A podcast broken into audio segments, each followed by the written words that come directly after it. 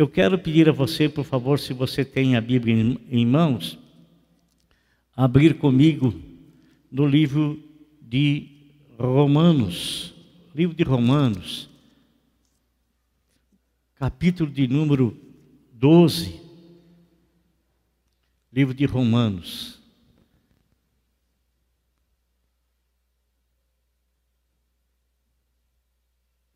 Livro de Romanos que foi escrito por por quem? Livro de Romanos que foi escrito por Tércio. Foi ditado por Paulo, mas quem escreveu foi Tércio. Né? Todos, todas as pessoas confundem com isso, porque a gente sempre fala que Romanos foi escrito por Paulo e, na verdade, quem escreveu foi Tércio, assim como Paulo ditou para ele para que escrevesse. E ele escreveu o seguinte, capítulo 12: Portanto, irmãos, rogo-lhes pelas misericórdias de Deus, que, a, que se ofereçam em sacrifício vivo, santo e agradável a Deus. Este é o culto racional de vocês. Eu vou ler novamente. Está escrito assim: Portanto, irmãos, rogo-lhes pelas misericórdias de Deus, que se ofereçam em sacrifício vivo, santo e agradável a Deus. Este é o culto racional de vocês. Glória a Deus.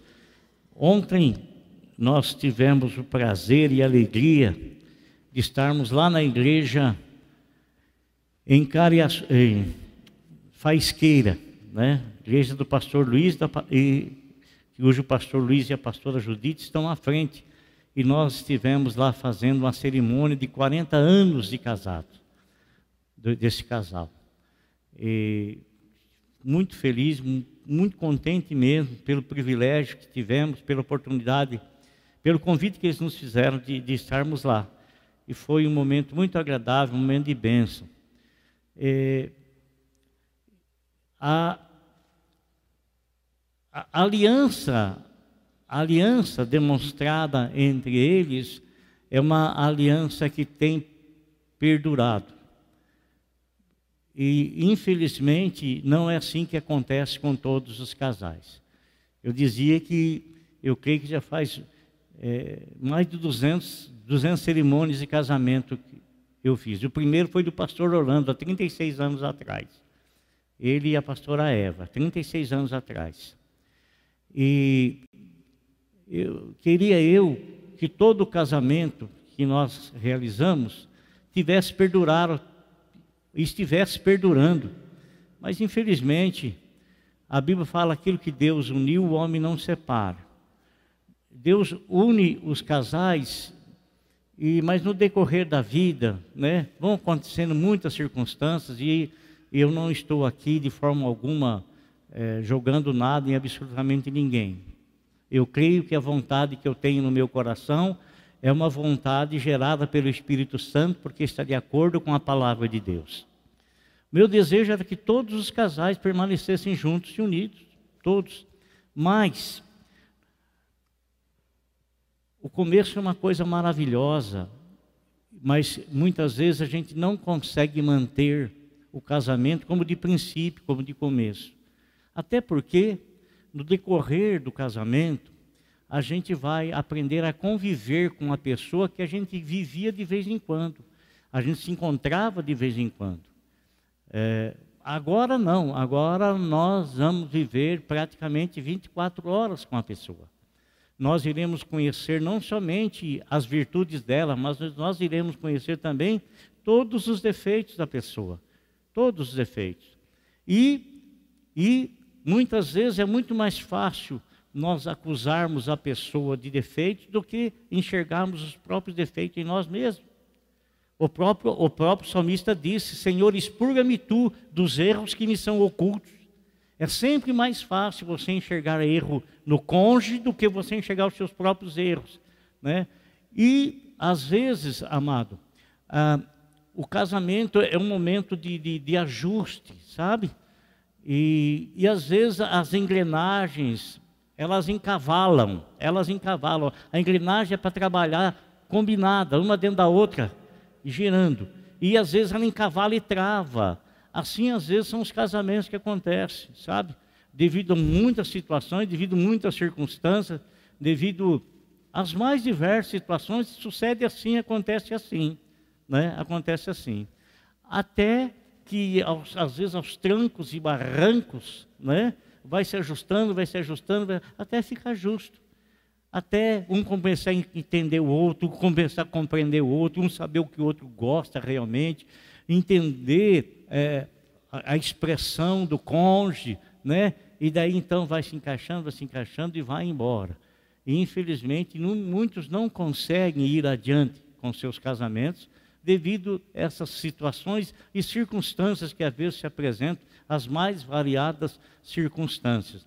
Mas todos os casais que querem permanecer na presença do Senhor e vencer as dificuldades da vida, eles jamais ter, deixarão de ter a ajuda do Senhor. Jamais deixarão de ter a ajuda do Senhor. Jamais deixarão de ter a ajuda do Senhor. Jamais. Por quê? Porque o Senhor, Ele instituiu o casamento. O Senhor instituiu a igreja. A igreja, ela tem uma aliança com o Pai Celestial, com nosso Senhor Jesus Cristo. Uma aliança, um comprometimento. Então, os casais, eles se comprometem diante de Deus, diante do pastor, diante das testemunhas, diante dos convidados que estão ali, se comprometem. E olha, amado irmão, esse compromisso é um compromisso de palavra pesada, pesada porque esse compromisso a gente declara, vou estar com você na tristeza, na dor, no pranto, tal, em qualquer situação, vou estar com você. É, é essa a expressão com a qual a gente, a gente se compromete, é essa a expressão. Mas a gente fala assim sem experimentar a vida dois. Quando as dificuldades começam a surgir, quando as situações adversas começam a aparecer, né? É diferente, porventura, a, a nossa vida em aliança com Deus? É diferente? Quando nós aceitamos a Cristo como Salvador e Ele se oferece a nós, e Ele faz então uma proposta da aliança para conosco. Aliança, aliança aliança. Nós estamos aliançados num só propósito, estamos aliançados num só objetivo, estamos aliançados, firmados nesse pensamento. Mas, muitas vezes, irmãos, muitas vezes, a gente faz essa aliança com o Senhor, faz essa aliança com o Senhor, e o Senhor jamais ele muda o comprometimento dele, jamais. Ele jamais se altera. Jamais, jamais, jamais. O que, que a Bíblia fala? Que em Deus não, não há sequer sombra de variação, Ele é sempre o mesmo. Aquilo com que Ele se comprometeu conosco, Ele fará, Ele permanecerá. Se a promessa que Ele nos fez não tenha sido uma promessa condicional, exigindo que você faça alguma coisa para Ele poder fazer a outra. Sempre tem aquela, aquele, o ser se vocês se arrependerem, então eu ouvirei. Então há uma condicional, uma condicional. Agora, dentro da aliança de salvação dele para conosco, não existe condição nenhuma. Condição nenhuma. Ele nos chama e ele se oferece em aliança para conosco. Se, se, se oferece em aliança para com cada um de nós e ele jamais vai alterar essa aliança, é uma aliança incondicional, incondicional. Mas nós também nos comprometemos com ele. Nos comprometemos com ele. Porque não tem como fazer uma aliança unilateral. Aliança sempre tem que ter duas partes. Não tem, não tem jeito de você fazer uma aliança com você mesmo. De, de, não tem como. Então, a sua aliança, a aliança que você faz é com alguém. É com alguém. Né? É bilateral. Então, essa aliança que nós fazemos com o Senhor, nós também fazemos firmados no quê? Colocando o quê como prova? A nossa o quê? A nossa palavra. A gente se compromete com o Senhor colocando a nossa palavra. Ele fala conosco e nós falamos, Senhor, eu quero ser fiel a Ti. Senhor, quero me manter na Tua presença. Senhor, eu quero estar diante de Ti. Eu quero permanecer diante de Ti. Eu quero servir ao Senhor com inteireza de coração. Eu quero, Senhor, ter um coração puro, um coração simples, um coração que seja um altar aonde eu venha lhe oferecer a minha vida continuamente. Eu quero renovar a cada manhã a minha aliança contigo, assim como as tuas misericórdias se renovam comigo, se renovam na minha vida a cada amanhecer. Irmãos, Glória a Deus se a gente, se nós tivéssemos a graça de permanecermos aliançados com Deus com a mesma disposição, a mesma disposição de princípio, de início. A mesma disposição quando nós aceitamos a Cristo como Salvador e naquela emoção maravilhosa a gente se comprometeu, como a gente se comprometeu com, no, com o nosso cônjuge diante do altar vou ser fiel, eu vou ser isso, eu vou ser aquilo, eu vou ser aquilo outro. Olha aqui, pode contar comigo em qualquer momento, em qualquer situação.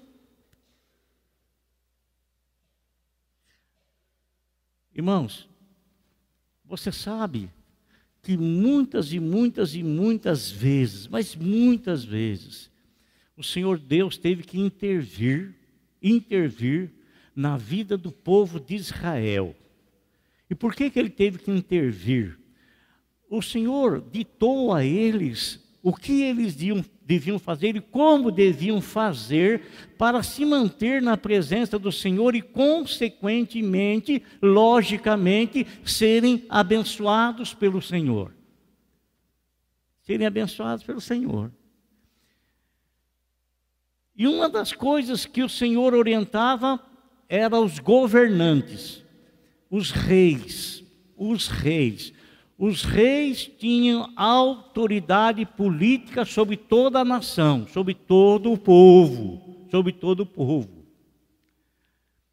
E uma das recomendações é para que nenhum rei viesse a se aliançar com pessoas estranhas à aliança com Deus nenhum deles viesse fazer qualquer aliança com pessoas que não eram aliançados com Deus, que não tinham a revelação de Deus, que não foram pessoas que participaram ou então que vieram a se converter ao judaísmo, dados os ensinamentos que eles receberam e as provas daquilo que Deus fez na vida do povo de Israel. Todos obedeceram? Não, não obedeceram. E dentre esses todos que não obedeceram, teve um que foi pior ainda. Sabe, irmão, quando você fala assim para a pessoa, olha, não faça isso que você vai se prejudicar. E a pessoa, mesmo por pirraça, ele faz? Ele faz por pirraça porque você falou. Ele faz por pirraça. Você já. Alguém já fez assim? Hã? Já? Seu filho faz assim? Faz. Quando você fala não faz, e ele vai por pirraça, ele faz só para te, te, te machucar? Para te desafiar? Hã? Faz assim? Não sei por que vocês estão olhando para os seus filhos aí, eu não sei por quê. Uai, eu não sei por quê. Né? Irmãos, olha aqui uma coisa, olha aqui uma coisa. Deus falou para aquele povo para que a bênção dele permanecesse, porque era uma bênção condicional. Era condicional. Eles tinham, tinham que estar debaixo da nuvem sagrada, tinham, tinham que estar debaixo da palavra falada, tinham que estar debaixo da palavra aliançada. aliançada. A aliança, ela não pode ser quebrada, não se quebra a aliança. Porque se se quebrar a aliança, se, com, se quebrou o comprometimento. Eu vou ser fiel a ti até o final. Depois ele pula a cerca. Depois ela pula a cerca. Não é isso? É, o que acontece, irmão? O que acontece? Então quebra a aliança. Quebrou a aliança, quebrou o compromisso. Quebrou o compromisso, a palavra foi jogada por terra. Foi jogada no chão. Isso não quer dizer que isso tem que permanecer quebrado. Pode ser restaurada. Pode ser restaurada, sim, pode ser restaurada. Aí Pedro falou para o Senhor: Senhor, quantas vezes o meu irmão vai pecar contra mim, eu vou perdoar? Presta atenção. É, 70, 70 vezes, não, não digo 70 vezes, 7 vezes, eu digo 70 vezes 7. Isso não está querendo dizer o pecado de adultério. Não está querendo dizer isso aí. Né? Até porque, quando a mulher foi pega no adultério lá, e só pode haver adultério se a pessoa for casada.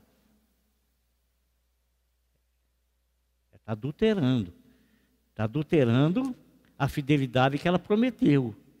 Então, o que é que o Senhor falou para ela? Ninguém te acusou, ninguém tirou pé, não, ninguém, então vai embora. Aqui, ó, mas faz o seguinte, hein? Não tornes a praticar.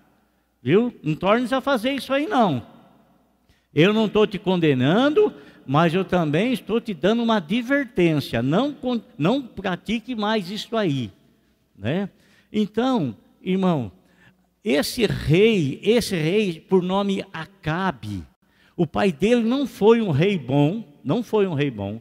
A Bíblia fala que Acabe, ele perseverou nos erros do seu pai e ele foi mais além ainda, mais além. Ele foi pior do que o pai dele na vida espiritual e, consequentemente, ele, como líder do povo, levou todo o povo a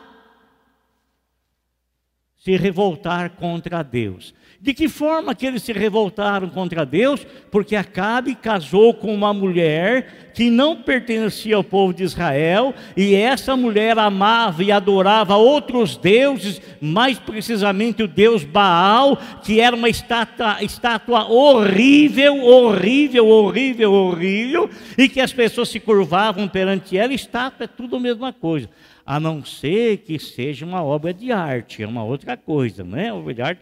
Agora, aquilo que é feito para adorar-se, aquilo lá está ocupando, está pegando o lugar de Deus. Ocupando o lugar de Deus. Então é detestável pelo Senhor, é detestável, é detestável. O Senhor não tolera isso. E Acabe foi e casou com essa mulher. E essa mulher veio para Israel veio para Israel, presta atenção agora, veio para Israel. Acabe, ela é bem parecida com muitos homens. São eles é que falam mais alto lá em casa. Sim, bem, sim, amor, estou aqui. Vai fazer isso, vou agora mesmo. Mas não tem nada a ver. A ver. Eu, só, eu vou fazer uma comparação uma comparação, porque houve uma influência espiritual dessa mulher na vida dele, porque a vida dele já não tinha, já, não, já, não, já era uma vida sem comunhão com Deus, já era uma vida sem ligação alguma com Deus. E isso não quer dizer que ele desconhecia a vontade do Senhor, porque você só desobedece com responsabilidade quando você sabe o que é para fazer e você faz ao contrário. O apóstolo Paulo, apóstolo Paulo diz assim, ó, que Deus não leva em tempo, não leva em conta o tempo da ignorância, quando as pessoas realizam coisas sem ter o conhecimento. Mas a partir do momento em que a pessoa tem o conhecimento e mesmo assim ele realiza coisas contrárias àquele ensinamento, ela é totalmente responsável. Então, Acabe ele sabia, e Acabe ele fez tudo isso e ele acabou sendo dominado dominado pela esposa. Pela esposa. A esposa importou sacerdotes, muitos sacerdotes do Deus dela, e esparramou por Israel, e aquilo contaminou o povo. O povo ficou totalmente perdido, sem rumo, sem direção.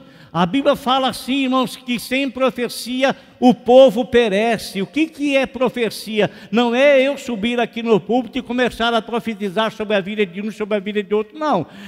Profecia quer dizer pregação da palavra, porque lâmpada para os meus pés é a tua palavra e luz para o meu caminho. Então, eu profetizar, eu ensinar, eu pregar, eu transmitir, eu levar até você a palavra do Senhor como direcionamento para a tua vida, como orientação para a tua vida, é a profecia que eu estou anunciando a vocês do querer de Deus, da vontade de Deus. Da vontade de Deus. Então, meus irmãos, esse camarada aí, ele fez tudo isso, aí a maldade dele subiu diante de Deus, e Deus tinha um profeta chamado Elias lá naquele meio, um homem cheio do poder de Deus, cheio da autoridade de Deus. E Deus falou com Elias: Elias, pode falar esse camarada aí, ó, que a partir de hoje, ó, não tem mais chuva não. Acabou, hein? Pode falar para esse cara aí. Fala para esse camarada aí. Acabou a chuva. Acabou. Acabou. Né? E parou mesmo. Parou e durante mais de três anos ficou sem uma gota de água. Os rios secaram, tudo secou. Acabe estava louco atrás de Elias, porque tinha aquela máxima assim: vamos matar o feiticeiro que o feitiço desaparece. É lógico que ele não era feiticeiro, mas era. Queriam matar para terminar aquela palavra que ele havia profetizado por mandado de Deus. Queria matar Elias né? Queria matar Elias. Aí o que aconteceu, irmão? O que sucedeu? Sucedeu que Deus mandou Elias se apresentar a Acabe, falou com Acabe, conversou com Acabe lá, mandou um recado lá, fala para esses profetas se reunir comigo aqui no monte. E vamos ver qual é o Deus que é o Deus verdadeiro. Qual é o Deus que é o Deus? Irmão, por favor, irmão, pelo amor de Deus, por favor, por favor, não, não pense você que tem como, tem como fazer a, a imagem de Deus. Não tem como fazer a imagem de Deus, irmão. Não tem como fazer a imagem de Deus. Não tem como. E você quer saber mais ainda? Não tem como nem como fazer as imagens das pessoas que viveram aqui, que ascenderam aos céus. Porque os, o corpo daquele que é salvo é um corpo transformado. É um corpo transformado, é um corpo mudado. amado, sabe o, que João disse? Que nós não nos conhecemos como nós somos. Não nos conhecemos na realidade como nós somos. Eu conheço essa minha face aqui, que vai durar não sei até quando. Eu pretendo uns 120 anos, mas eu não sei se eu vou chegar lá. Né?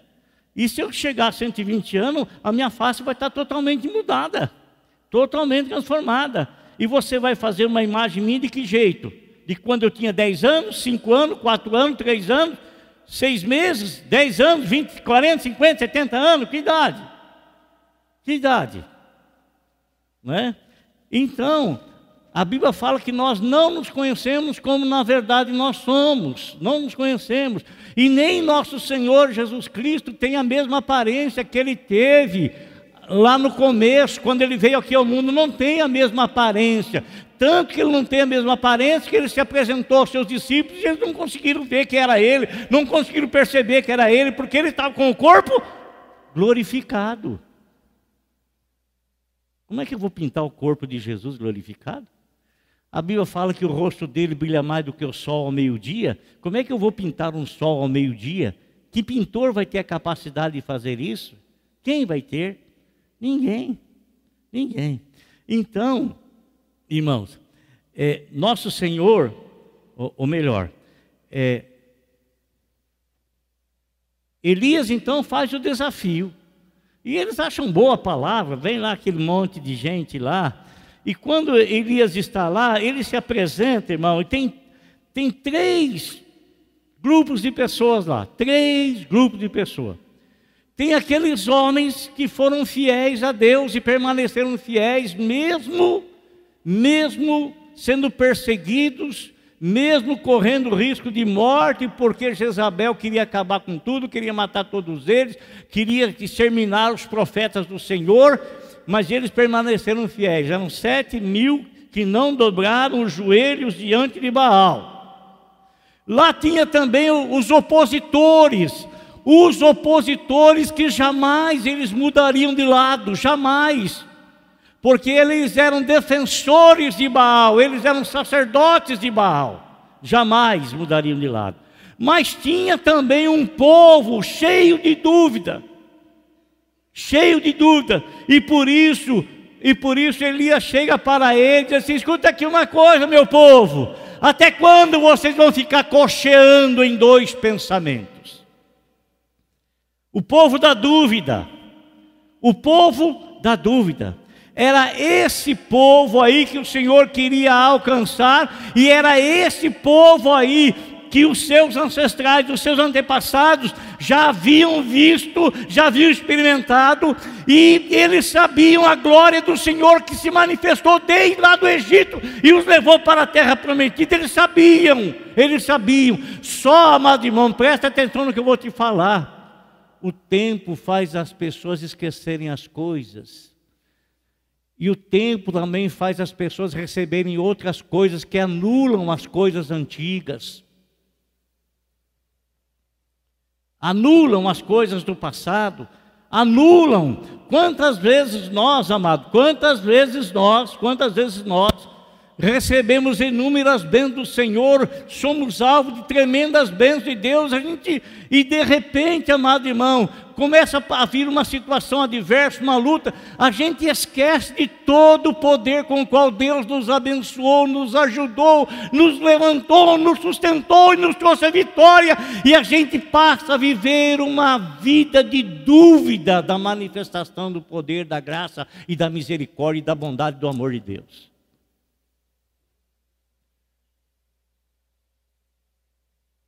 Por exemplo, quantos crentes, filhos de Deus, ficaram com dúvidas do amor de Deus por causa da pandemia? Onde é que está Deus que não faz nada?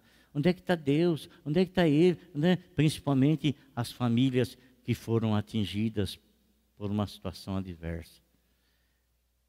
E que eles não tinham uma fé fundamentada dentro dos princípios da palavra de Deus. E eles também acharam que seus familiares talvez estivessem no lugar ruim, no lugar mau.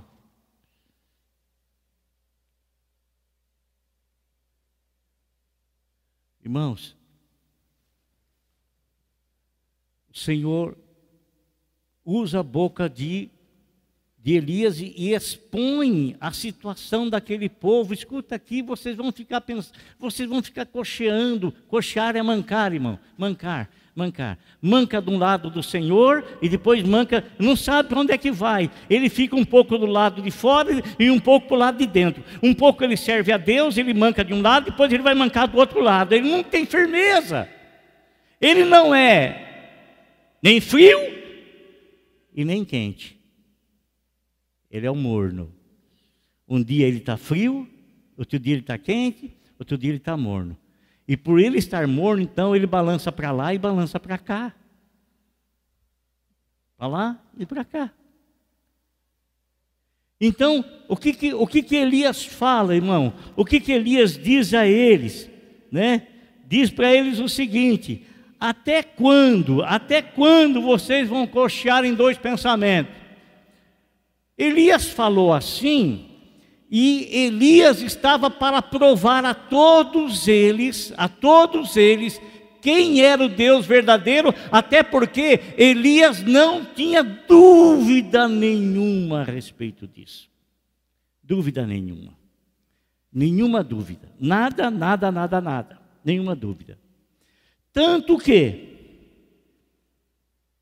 quando ele chama as pessoas eu não vou falar do sacrifício que, que, que foi oferecido para Baal, porque nem, nem, nem importa, claro, não, não valeu nada, não serve para nada. Mas eu vou falar para vocês, amado irmão, quais, quais foram os passos que Elias deu para acontecer uma manifestação do poder de Deus. Ele chamou todas as pessoas e ele não foi ansiosamente, eh, nada. Ele foi com calma, com tranquilidade, calma e tranquilidade. E eu tenho certeza que no meio daquelas pessoas que estavam ali, tinha muita pessoa ansiosa, querendo ver a coisa acontecer logo, querendo ver a coisa suceder logo, querendo ver a coisa é, é, é, ser provada logo. O que, que Elias faz? A primeira coisa que Elias faz está escrito aqui no capítulo 18, versículo de número 30 de 1 Reis. Eu vou ler aqui para você, não precisa se preocupar em achar aí na, sua, na Bíblia, não, que eu vou, vou ler aqui para você, tá?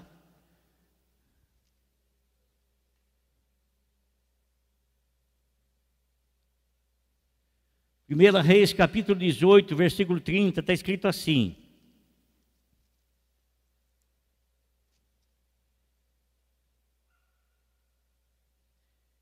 Então Elias disse a todo o povo: aproxime-se de mim. O povo aproximou-se.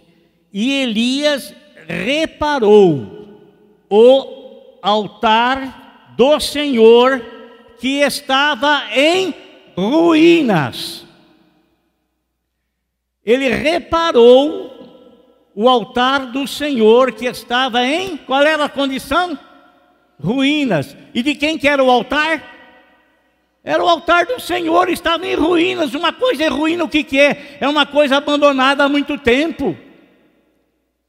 Eu estive, irmão, lá na Espanha, e nós fomos conhecer um castelo abandonado nas montanhas, mas era uma coisa enorme, uma coisa, aquilo devia ter sido uma coisa lindíssima, lindíssima, mas estava lá abandonado em ruínas.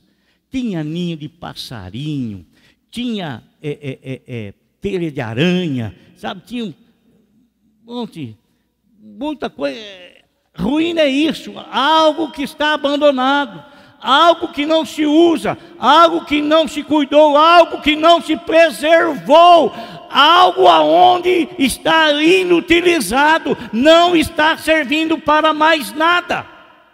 E essa foi a reclamação do Senhor, porque o altar era do Senhor. O altar era de quem? De quem? Do Senhor. Pergunta para o teu irmão assim: a quem você pertence?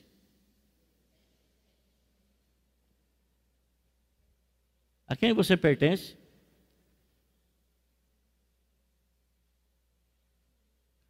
A quem você pertence, irmão? A quem nós pertencemos, quem nos comprou com preço precioso, com a sua própria vida. Olha o valor que nós temos para Deus, um valor inestimável.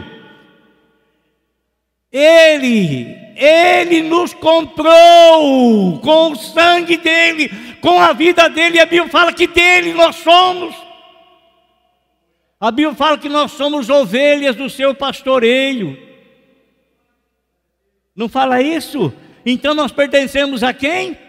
Ao Senhor. E a nossa vida é para quê? Para oferecer a Deus sacrifício vivo, louvar, glorificar, engrandecer, orar, ler a palavra dEle, servir ao Senhor com alegria. Amém? Servir ao Senhor com alegria. Se você está achando que é um peso servir ao Senhor, tem uma coisa errada com você. Não é com Deus, não. Não é com a palavra dele, não, é com você. Está pesado servir ao Senhor? Então procure fazer uma introspectiva. Procure olhar para dentro de você para ver se você tem prazer nas coisas do Senhor, porque aquele que é do Senhor tem prazer nas coisas do Senhor, aquele que não é do Senhor não tem prazer nas coisas de Deus. Simples assim. Simples assim. Então, amado, o que aconteceu? Então, primeira coisa, a primeira coisa, a primeira coisa, a primeira coisa que ele fez foi restaurar o altar. Restaurar o altar. Restaurar o altar. Quer dizer, reformá-lo para ser usado. Para ser usado. E a Bíblia, irmão, nos diz aqui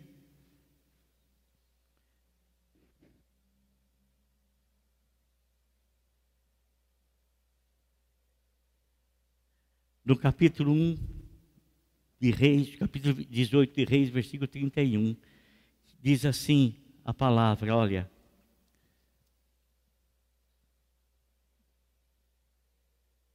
Depois apanhou doze pedras para cada tribo dos descendentes de Jacó, a quem a palavra do Senhor tinha sido dirigida, dizendo-lhe: Seu nome será Israel. Você sabe a luta que Jacó teve no val de Jaboque lá com o anjo, né? Jacó segurou o anjo, agarrou o anjo, não deixou fugir, não é? Fugir não, não deixou sair, né? Jacó segurou o anjo, agarrou o anjo e não deixou fugir? Sair?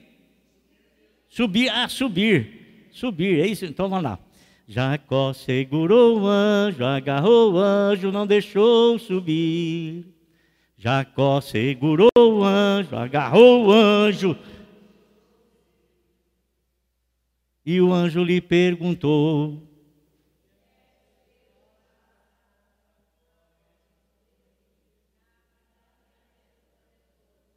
Aí que mudou o nome de Jacó, passou-se a chamar Israel, aquele que luta com Deus. Não é aquele que luta contra Deus, não. Aquele que se põe ao lado de Deus na luta. Então, restaurou-se e colocou doze pedras ali, doze pedras ali, representando os doze filhos de Jacó, de quem se formou a tribo de Israel, a nação de Israel. Restaurou o altar. Irmão, eu não sei como é que está a sua comunhão com Deus. Eu não sei como é que está o seu falar com o Senhor. Ah, mas se não houver restauração no coração, se não houver restauração na alma, a ligação está cortada, a comunhão está dissipada. Aí não tem como você oferecer a Deus um sacrifício vivo, santo e agradável a Ele, um culto racional. Não tem como. Então, o que, que nós devemos fazer? Restaurar o altar que pertence ao Senhor. Isto é, se ele não estiver em condições de uso, precisa se deixar em condições de uso. E essas condições não é o pegar doze tribos, não é pegar doze pedras, nada essa condição é me colocar diante do Senhor e pedir que Ele me lave com o sangue dele, renovando as minhas forças, restaurando minha comunhão, para que aquilo que eu venho oferecer a Ele no altar da minha vida suba diante dele como cheiro suave e agradável a Deus.